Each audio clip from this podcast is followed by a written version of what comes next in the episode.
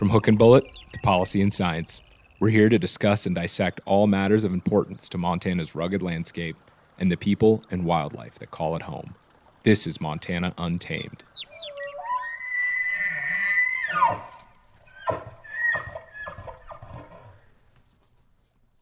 The Endangered Species Act turns 50 years old this December. Often called the pit bull of environmental statutes, the ESA has given federal protection to more than 2,000 animals and plants. It has also drawn critics who claim it takes away property rights and hurts economic development. After half a century of recovery efforts, only a few hundred species have got delisted. On the other hand, the whole world faces a biodiversity crisis with more than 44,000 species threatened with extinction. And the ESA has been the international model law for how to save what the world has left. Some of the ESA's biggest struggles have happened in Montana, including fights over gray wolves, grizzly bears, bull trout, and sage grouse. As the law reaches its 50 year anniversary, a group of reporters scanned the state to see how it's working and what its future holds. With me today is Rob Chaney, the leader of that project, uh, to give us a primer on 50 years of the law and what readers can expect from the reporting. Rob, uh, to start, um, let's talk about how the ESA got started 50 years ago this month. Yeah, thanks, Tom. Um, that was a uh, one of just a tidal wave of environmental legislation that went through the uh, U.S. population back in the 19 uh, late 50s, 60s, and into the early 70s, um, when just a, a cascade of environmental problems were becoming so obvious that it was a, a huge political thrust you know, um, the Cuyahoga River was catching fire multiple times. Um, strip mining had become a thing, and mountaintop removal mining had become a thing for coal, and the burning of the coal, especially on the um, eastern part of the U.S., was stripping trees and killing fish from the acid rain that it was producing. And things like Love Canal, where industrial uh, pollutants were getting into public water systems and causing giant cancer cells going into neighborhoods. And folks were just saying, enough of this. We need to rein in uh, the damage that we're causing. Rachel Carson's Silent Spring pointed out to everybody in a very readable way that you know we were just losing critters and biodiversity and the landscapes that we loved at an incredibly rapid pace. And so a long list of federal legislation started marching through Congress. We got the Wilderness Act of 1964, and then we got the Clean Water Act and the Clean Air Act. And in 1966, we passed the Endangered Species Preservation Act, which sort of created the original endangered species list, but it didn't really have a lot of muscle attached to it. And that uh, went through a few uh, revolutions, and then by 1973, we got what we now know as the Endangered Species Act. And that passed both houses of Congress. I believe it was unanimous in the Senate, and it was everybody to 12 in the House. Um, and then Richard Nixon signed it as a uh, uh, Christmas um, ceremony in the White House. And it's an incredibly powerful law. They, they talk about the Wilderness Act of 1964 as being the most poetic piece of legislation about you know how the the um, landscapes must be untrammeled and, and man is a visitor who does not remain. The Endangered Species Act was these creatures are being hurt by economic development, and we give them the right to survive regardless of uh, other intentions for either their habitat or their existence. It's a, as they say, a pit bull of a law. And it's very clear in its construction that the found the writers, the drafters, we're really nervous about people trying to weasel out from its requirements. So, for example, um, there was there it still is a big movement of who is in charge of wildlife. Is it a state issue or is it a federal issue? And for the most part, states say it's it's a state thing. Our fish and game folks are the closest to the habitat, closest to the ground, closest to the people who depend on it. We know what's going on. But a very unique characteristic of American law and American society is that we consider wildlife a public trust. It mm-hmm. belongs to all of us. Mm-hmm. And that goes way back to the American Revolution and our uh, old British English heritage, where in Great Britain, the wildlife was the king's deer it was uh, only the king. You know, that's why Robin Hood had to go hide out in Sherwood Forest because he was trying to uh, feed his family and he kept shooting the king's deer and mm-hmm. they uh, chased him off his land. Um, very early on in American law, uh, we said no. The, the deer and the, the huckleberries and all the rest of that are belong to all Americans. They are not the uh, the purview of the property owner who happens to have them on their land or the uh, you know some other commercial um, vector. They're everybody's. And as the evidence came up that we were losing them at a disturbingly fast rate, um, they built a law that said the federal government is in charge of these federal public trust assets, these wildlife and these wild plants and the states may uh, consult on how to manage them and recover them, but they don't have veto power. They don't get to concur. And I talked to some of the folks who um, chronicled the creation of this law, and I was asking you, how, how did we wind up with such a, a very explicit, this is the right thing and that's the wrong thing law? And they said, because everybody who was involved in writing this in Congress, in the White House, in the federal agencies, uh, and even in the judiciary, was pretty much a war veteran. Hmm. They were either in World War II or the Korean War uh, when they were drafting all this, and a few of them we were carrying that uh, into the Vietnam era. But they were all about command and control. That if you got a tool it's supposed to do a thing, and you're not supposed to run it through a committee and dilly dally about it um, if you really want to get it done. Right. And so the ESA was built to get it done. Right.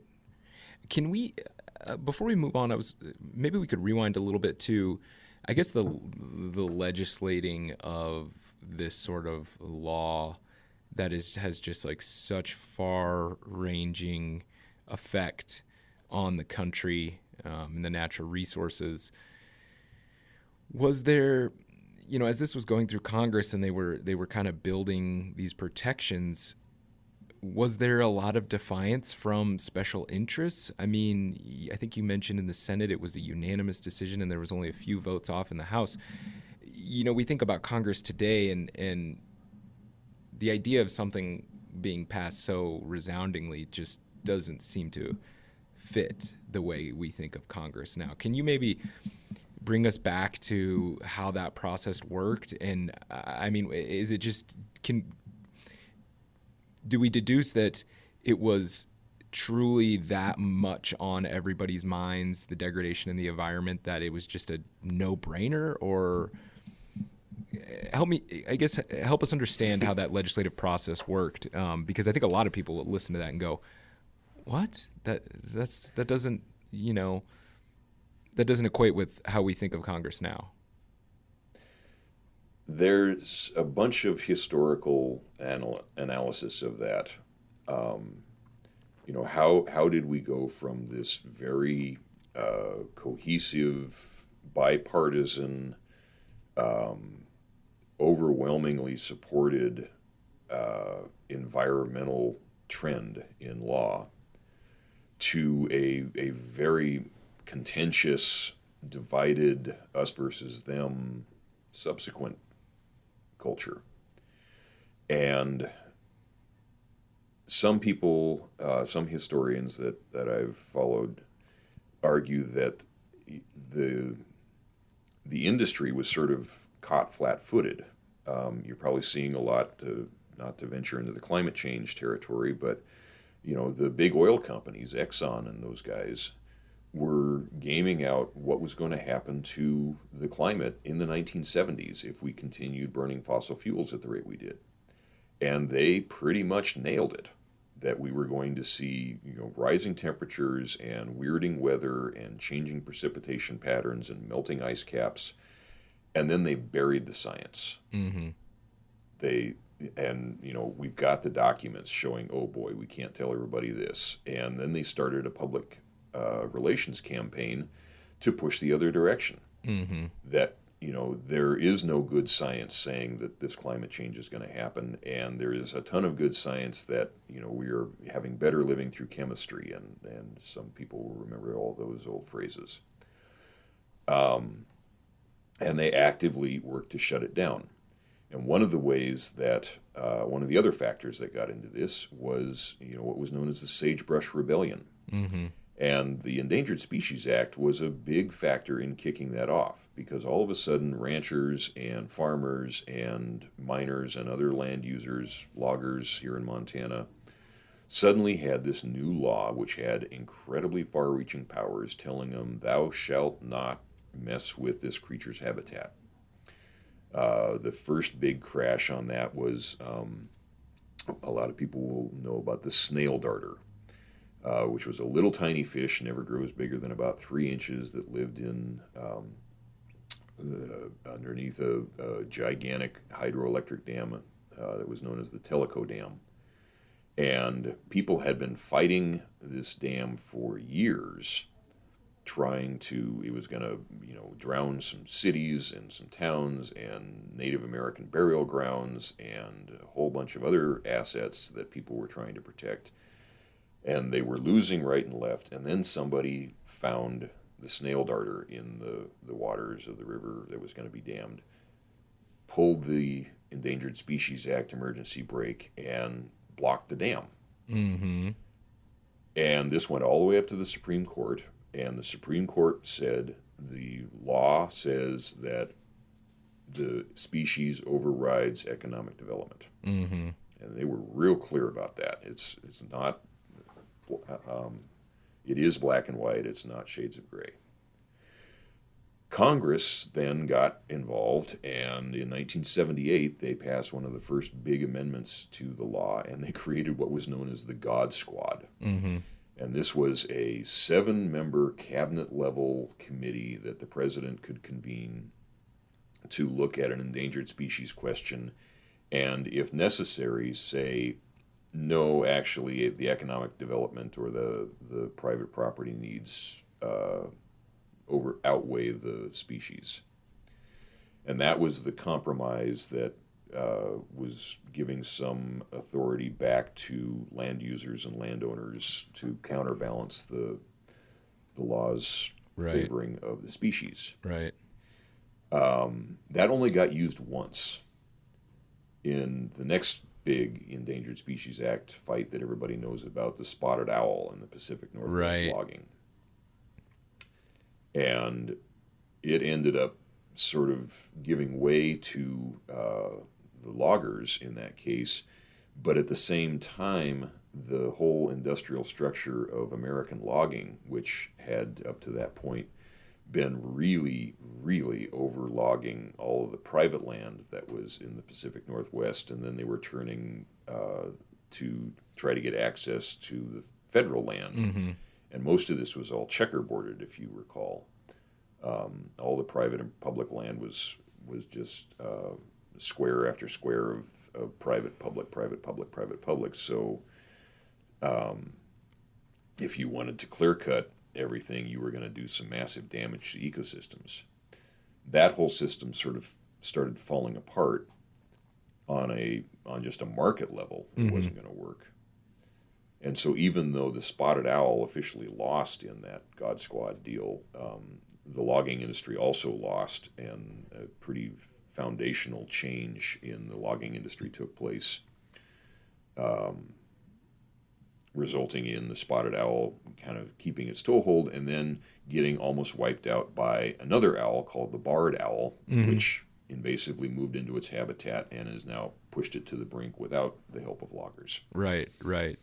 So I mean, you've alluded to you've alluded to what this law, you know, has done to you know the environment and the economy, um, and and as we see today play out today, it continues to have pretty much any time the ESA is involved, with it comes controversy. Um, whether it's from you know conservation environmental protection side or the special interests the natural resources um, the land users side um, why is it so controversial I think part of it is because, first of all, it goes right at short term interests. Um, if, if you get an endangered species on property that you intended to use to uh, make some money, you know, whether you were going to cut the trees or you were going to grow the corn or you were going to build the houses or, or what have you, and the law pulls the plug on that and says, no, you can't do that because there's a little fish in there or some slimy bug or some grizzly bear or whatever. Mm-hmm. You know, that hits you right in the pocketbook. Um, and the, actually, the next big uh, amendment to the ESA uh, after or kind of during the whole spotted owl thing was a new series of compromises. One of them was literally referred to as the No Surprises Act. that if the federal government was going to uh, move in and try to try to recover a species, it had to get everybody, all of the stakeholders involved, and let them know what the challenges were going to be, where the places that were under consideration were, and what the what the off ramps were. And one of the big off ramps um, was, you know, are there things that you could do locally, voluntarily, or even you know kind of at a state level to keep something from going onto a threatened or endangered level before the ESA gets its gears in the system. And there's been a lot of success with that um, that we can talk about in a little bit. But the the other issue is when we wrote that law back in 1973. Um, I think it's fair to say that our our scientific, our biological understanding of what critters needed in order to recover from the damage that we'd done to them was a whole lot smaller than it is today. Um, you know, just for one example, um, that this story project that we're coming out with in in Montana's uh, Lee papers in a couple of days here, cutthroat trout Mm-hmm. So back 50 years ago, um, when we saw cutthroat trout populations in Mon- in one part of Montana declining, we grabbed cutthroat from another part. But in this case, it was West Slope cutthroat in Glacier Park were declining, and so we went to Yellowstone Park and we got Yellowstone cutthroat trout. Right. And dumped them into northern waters. West Slope cutthroat and Yellowstone cutthroat are two distinctly different species, even though they're both cutthroat trout. Right. They they lay their eggs in different places. They like different kinds of water. They have different seasons for when they do their major migrations and whatnot, and they create different food webs. So today, we're having Glacier Park is undergoing a West Slope cutthroat recovery process and they are so specific that cutthroat in the southeastern part of the park around East Glacier can't be used to augment cutthroat trout north of St. Mary Lake. Right. 10 miles up the up the mountain. Right. Because they are distinctly different genetics. And now we You don't want cutthroat in the Missouri watershed getting into cutthroat in the Saskatchewan watershed. Right, and we have the we have the scientific methodology to look at these species on a genetic level and tell these differences whereas, you know, decades ago we had that we did not, not have that ability. 1973, we barely knew what DNA was, Right. let alone how to parse it down to a 10 mile difference between two identical looking fish. Right, right. Um so I I mean I guess well I'll say I'll save this I'll save this question for the end. Let's let's bring it home to Montana um and and uh, go through some of the some of the reporting uh, that uh, our team has done. Um, you know, h- how have the recovery efforts in Montana um, affected the impact of the law? Montana has been ground zero for a bunch of the major arguments and, and developments in the ESA. Um, we put grizzly bears and gray wolves on the uh, threatened list within a year of the ESA's passage. And then we spent the next 50 years trying to uh, recover them or deal with them once they were essentially recovered. So in 1995, we uh, were the, the place where we transplanted gray wolves that were uh, populations captured in Canada and brought down to Yellowstone National Park and um, parts of Idaho.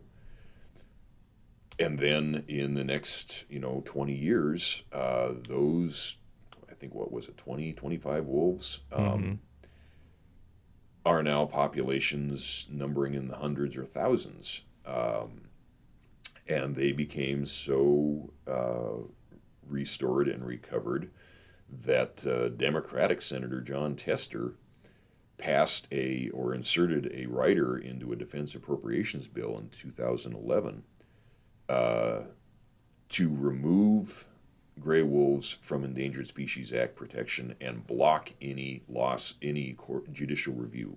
Mm-hmm. So you couldn't sue to get them back in Right. or to keep them on the Endangered Species Act. And that's been one of the biggest problems of the law is we can put animals on the Endangered Species Act. It's really hard to get them off, As we've seen with grizzly bears. as we've seen with grizzly bears. Grizzly bears got on the act in 1975, and they've been there ever since. We now have a thousand grizzly bears or so roaming around in the northern continental divide between Glacier Park and Missoula.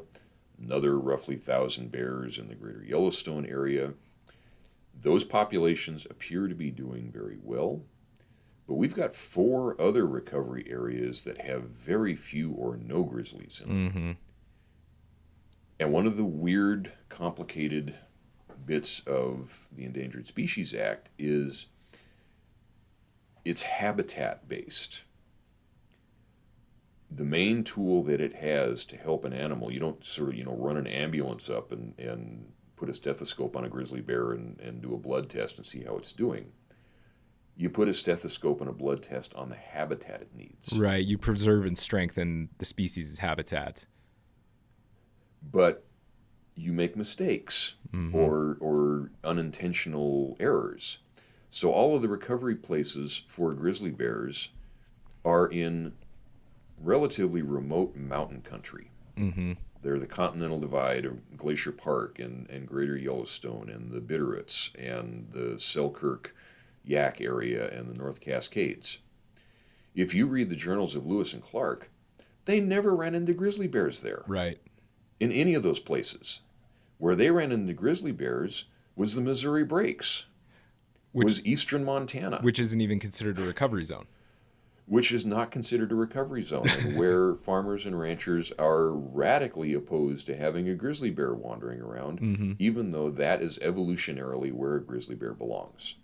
Right. And this last summer, we are now seeing grizzly bears out east of Conrad. We're seeing grizzly bears north of Lewistown. We're seeing grizzly bears back in the Missouri Breaks, and they are still protected by the Endangered Species Act, but they're not in their recovery zones. They're not in the place where we drew a circle on Right. the map and said this is a good place for grizzlies. Um, so, you know, that's another thing that we're looking at in this series of stories we got coming up. In fact, the one that you're writing about is the techniques Right. that we are working on people. In fact, why don't you tell me what you found about um, folks trying to be range riders and, and electric fencers and uh, dog keepers? Right. Yeah, and I mean, yeah, you, you like you said, um, you know, as as the population has increased in these recovery zones, these bears are going elsewhere, and, and as you articulated, um, some of them are going east. Um, some of them are just staying on the fringes of those recovery zones, but where they're going, you know, they're meeting the people who are making their livelihoods there. Um, and so, you know, my reporting um, was looking at what sort of tools are we using and are most effective at, you know, coexisting with this, um, you know, not technically considered recovered in the sense of the law, um, but you know, anecdotally recovered for the people who you know live and and, and coexist with these species. And eh, what I heard from a lot of people was, oftentimes the the easiest, most efficient, um, and most successful tools are tools that we've been using to coexist with these species for millennia. Um, and in particularly, I looked at you know west of the divide, where uh, cattle production is the primary, you know, economic activity. Um, it was deploying range riders, um, which is just like we, you know, just like humans deployed shepherds, um, you know, twelve thousand years ago. Yeah, exactly. Just a person with the stock, putting a person in between the stock and the predator. Um, managing the stock to avoid conflict with the predator. Um, not necessarily managing the predator, um, but knowing the things that lead to predators either moving through the operation, which is what I think everybody wants, um, probably the predators as well. I'm sure they enjoy the meal, but I'm sure they hate riding in those traps or being euthanized. Um, and so, you know, in I focused on you know the Blackfoot Valley, but this practice is used all over western Montana, where they will simply deploy um, a, a, a, mounted rider. Sometimes it's on a horse, sometimes it's dirt bike, sometimes it's ATV, um, and they are just out there looking for sign of predators, keep an eye on the animals, running camera traps.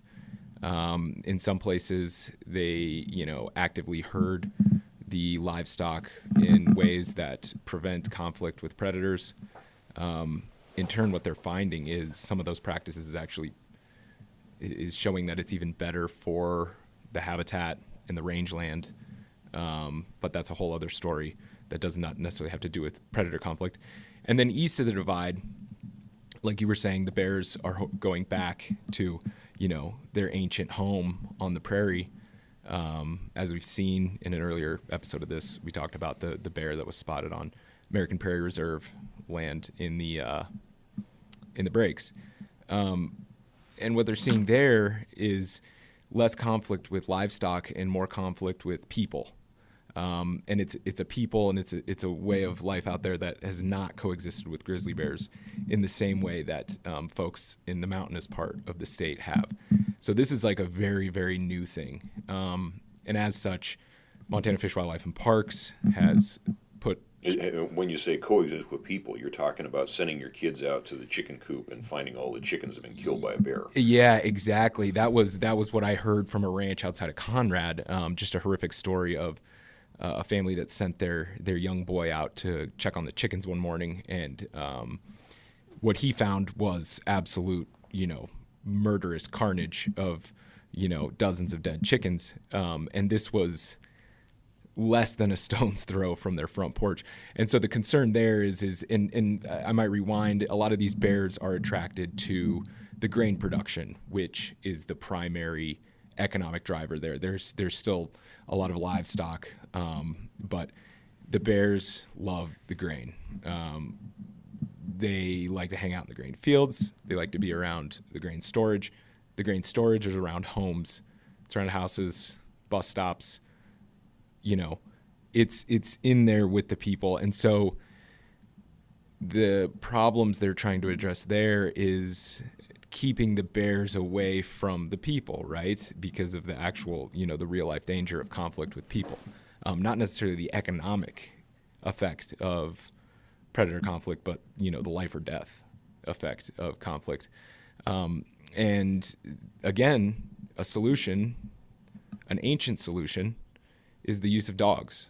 And so, what this what Fish and Life and Parks have done is they've deployed a team of they call it the Prairie Bear team, Prairie Bear specialists, um, and they've been studying the use of livestock guardian dogs, but instead of using them to guard after livestock, they're using the families as the livestock. And the home place, for lack of a better term, as like the area that needs protecting.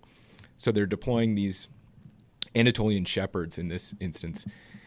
And they didn't really know if it would work, you know, because these dogs have been bred for millennia to attach to livestock, sheep, goats, stick with them, um, and prevent any sort of conflict with them.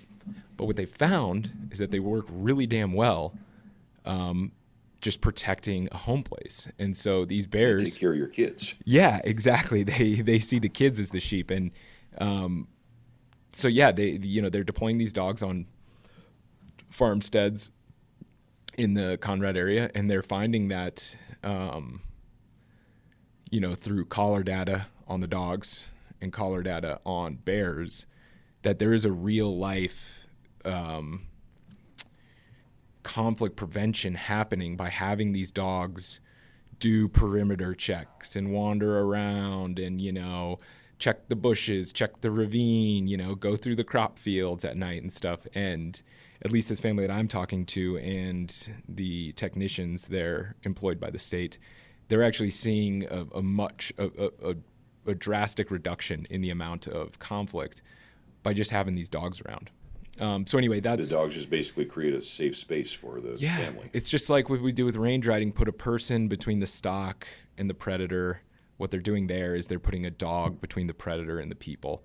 Um, and it's just we've been doing this forever since since you know the time that we you know the wolf came to the camp and the dogs became man's best friend we've been using them and we've used them as protection.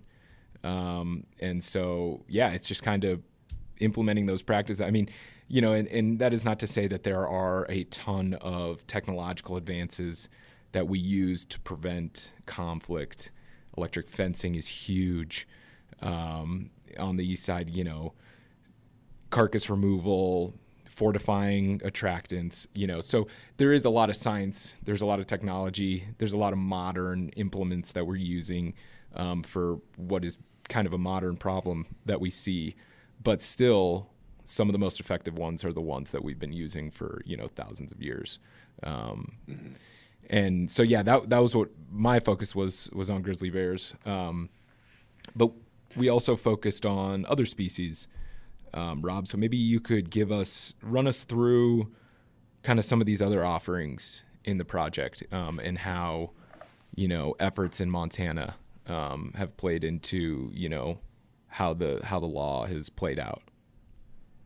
So one of the really interesting ones that'll be coming up is a story from Brett French at the Billings Gazette, who is looking at uh, buffalo, bison, and a recent uh, call from the Department of Interior to declare buffalo an endangered species. And this brings up just a bizarre legal question because the the Interior Department's proposal only applies to Yellowstone Park area buffalo.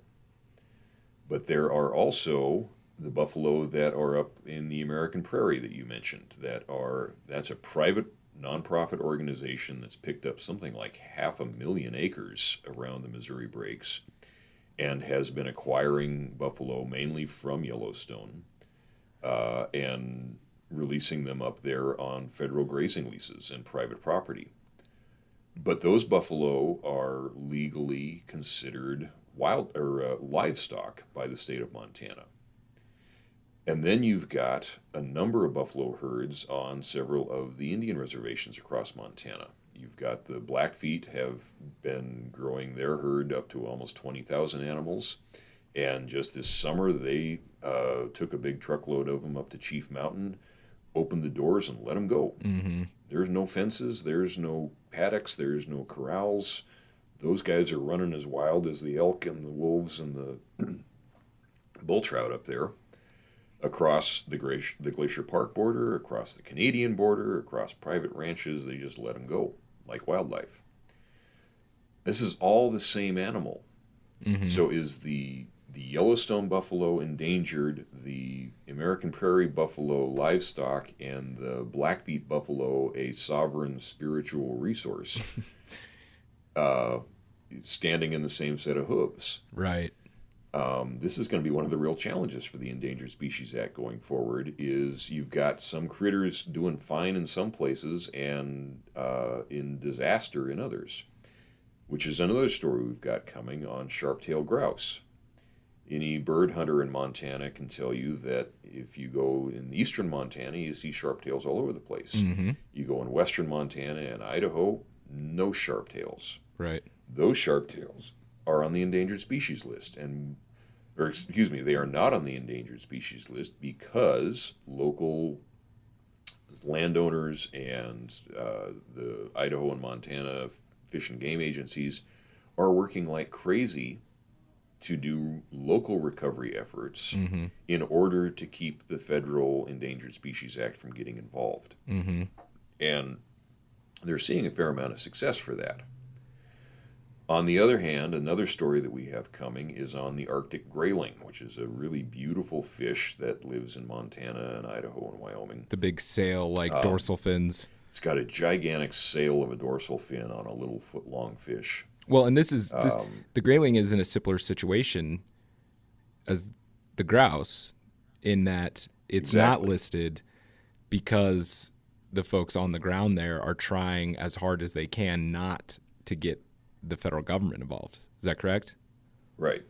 That is correct. Unfortunately for the grayling, the efforts do not appear to be working. Mm-hmm. And part of that largely has to do with one of the main things grayling need is cold, clean water, and their biggest threat is the amount of irrigation that is pulled out of the rivers they depend on, um, where we can't seem to come to an agreement to leave enough water in the river for the fish, and the farmers can't operate their fields and their crops without having that much water that they are legally entitled to. Right um, as climate change is reducing the amount of snowpack and the, the uh, precipitation patterns that feed those rivers, you know, it that's sort of moving the goalposts on a planetary basis when our laws and our agricultural practices and our recovery efforts just can't keep up mm-hmm.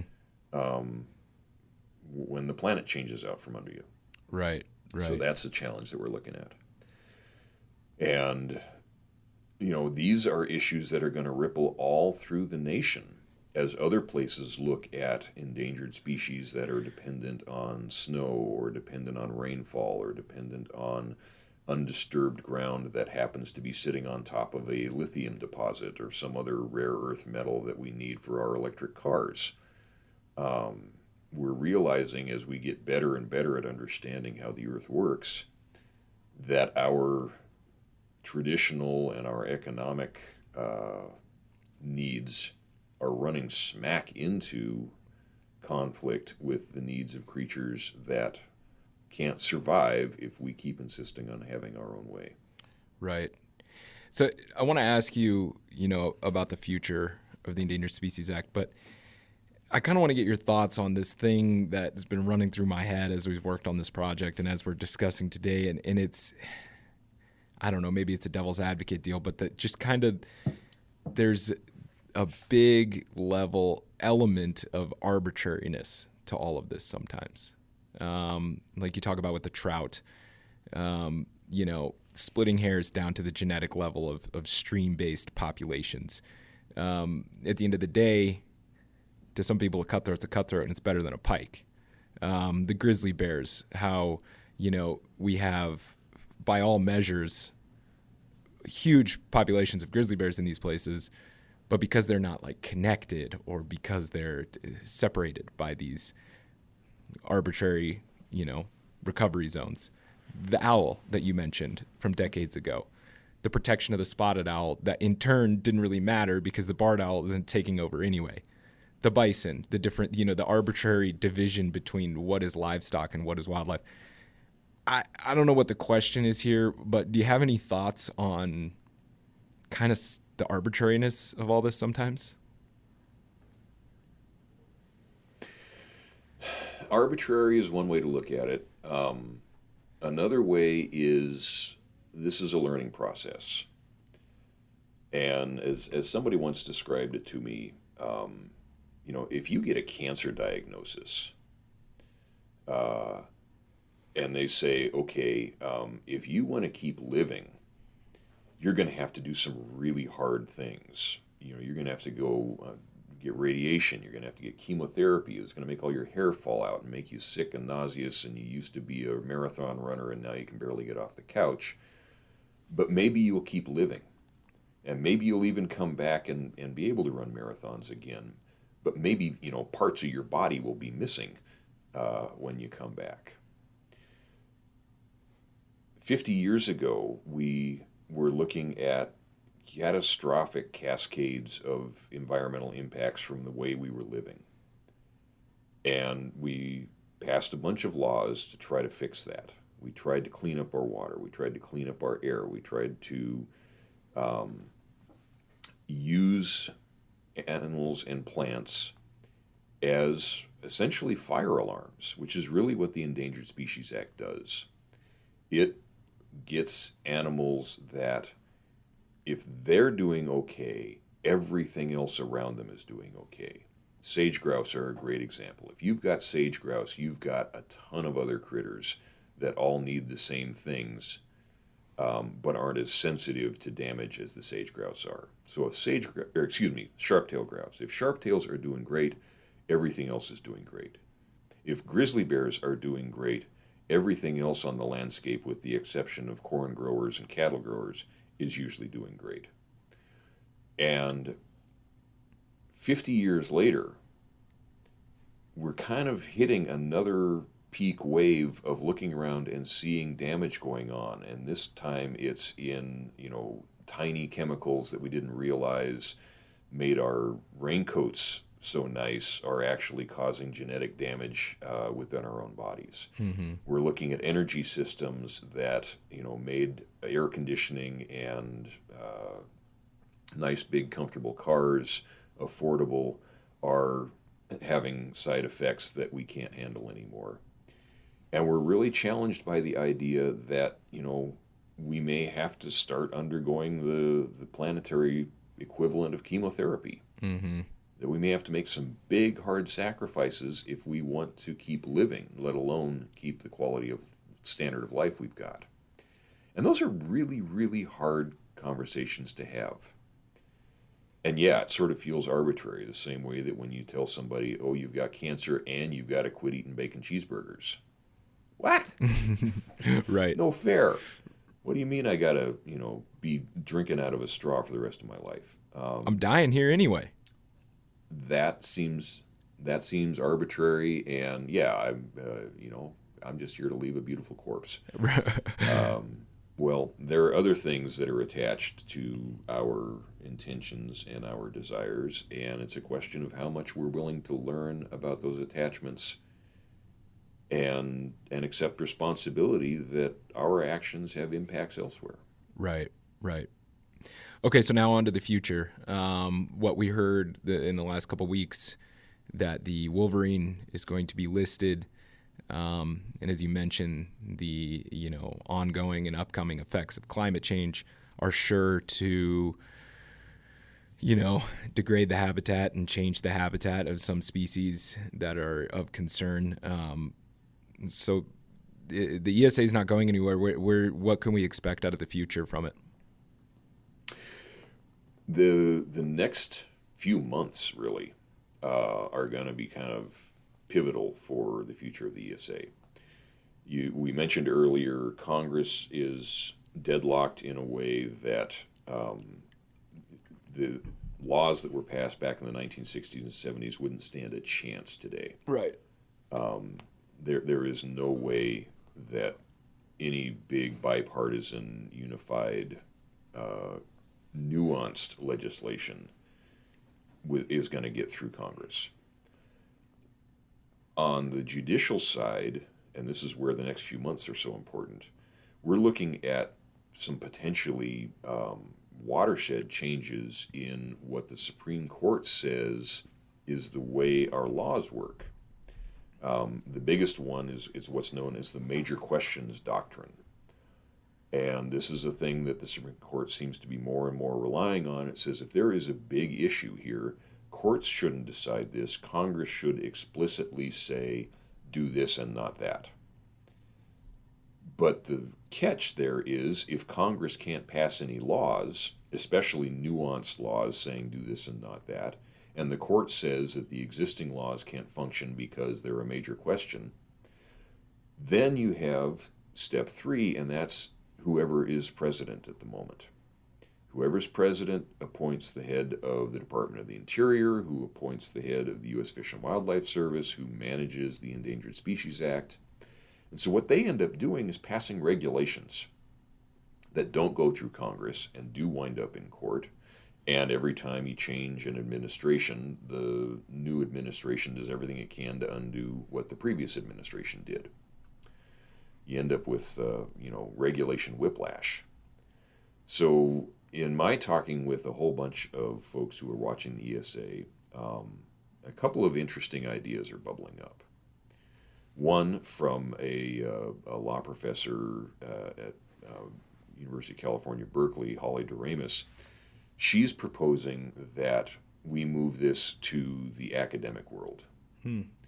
That we convene a convention of academics and scientists and biologists and let them propose a way forward.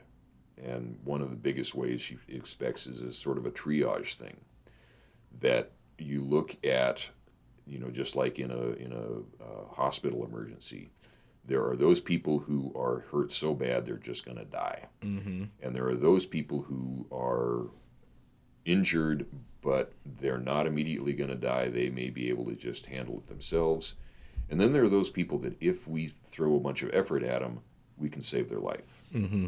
So you take a problem and you immediately cut off two thirds of your problem because some are going to die, some are going to be okay throw it at the one third that you can actually help. Mm-hmm. She thinks that, um, you know, coming up with a way to make those decisions about critters. So wolverines, if they are dependent on snowpack and we can't make more snow, they may be in the you're gonna die territory. Right, right. And there's and, no the the absolutism of the law. There really isn't a triage. There isn't a, a you know a subjective a subjective evaluation component to throwing these resources. Right.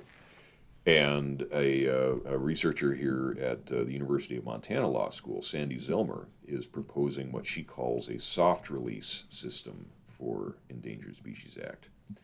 And that's where, rather than black and white, you're on the list or you're off the list, uh, there is a much longer tail of federal oversight during the handover to uh, state agency management.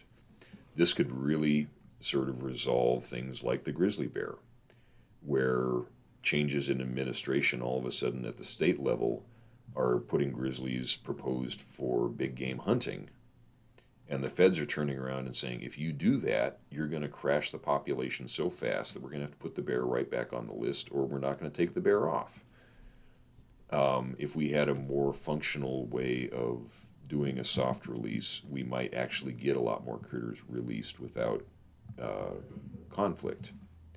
So, having a bunch of, of eggheads in a room uh, coming up with an idea that might turn into a national law is not actually a, a new thing. We've done it before right here in Montana. It was known as the Bolle Report in the 1970s, where the University of Montana Forestry School looked at how the Forest Service and the timber industry were using the landscape and showed that it was wildly out of whack, that we were doing uh, below cost timber sales and allowing uh, reforestation practices that didn't actually work and firefighting plans that actually caused more fires than they put out.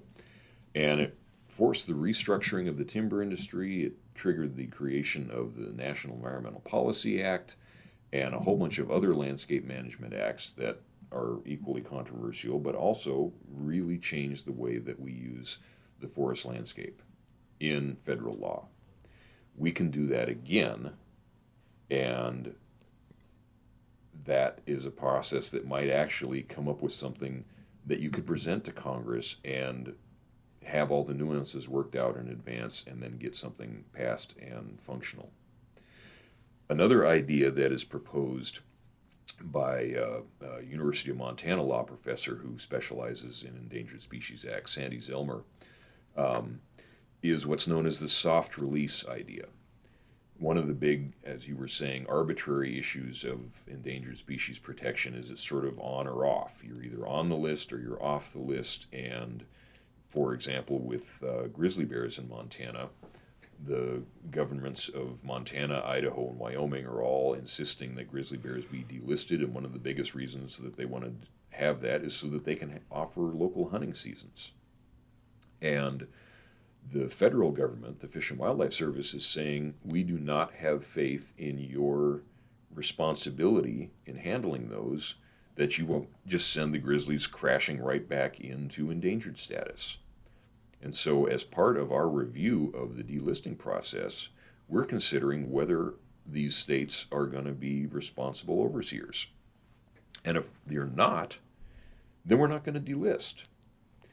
Zellmer's idea of a soft release is that you have a much longer tail of federal, state, local cooperation on how you do the from threatened listed species to uh, delisted local managed species. That there is more oversight and review of how things are going, kind of like what we're doing before species get listed with the sharp-tailed grouse and the grayling where you have everybody working, and the idea is to keep these populations at a safe and functional level and not overdo it. You do that at the end as well as the beginning, and you may end up resolving a lot of conflict. Bottom line, though, is we're looking at 44,000 species that we know of worldwide are on the brink of extinction. And loss of biodiversity is a gigantic red light on the dashboard about whether everything else is going to function, including the pollinators that we need for our crops and the soil conditions that we need to maintain healthy air and healthy water. Um, so this is getting to be like that hard visit at the doctor where they say um, you may have a life-changing event coming at you and it's going to require sacrifice and big change. Mm-hmm. And we just need to start learning the effects of our actions and the responsibilities that we are undertaking when we insist on the way of life we're comfortable with and owning up for those costs that we have incurred. Right, right. Well, hey, thanks, Rob, for coming on. Um, listeners, if you are listening, uh, this project has been published on Lee Enterprises Montana newspaper. So I encourage you to go online and um, check it all out. Thanks, Rob. Thank you, Tom. Montana Untamed is a podcast from the newsrooms of Lee Enterprises Montana newspapers. Visit any of our websites or subscribe wherever podcasts are found. For the ones who work hard to ensure their crew can always go the extra mile, and the ones who get in early so everyone can go home on time there's Grainger, offering professional grade supplies backed by product experts so you can quickly and easily find what you need. Plus, you can count on access to a committed team ready to go the extra mile for you. Call, clickgrainger.com, or just stop by. Grainger, for the ones who get it done. If you only have a 401k, you're not getting the most for retirement. Wait, what? Add a Robinhood IRA on top, then they'll boost it by 3%. You can do that? And if you transfer in any retirement account, you get 3% on top of that. Is there a limit to the match? No limit. Robinhood Gold gets you the biggest contribution match of any IRA on the market. Sign up for Robinhood Gold at Robinhood.com slash boost by April 30th. Subscription fees apply. Investing involves risk. 3% match requires gold for one year from first match. Must keep IRA for five years. Match on transfers subject to additional terms and conditions. Robinhood Financial LLC member SIPC.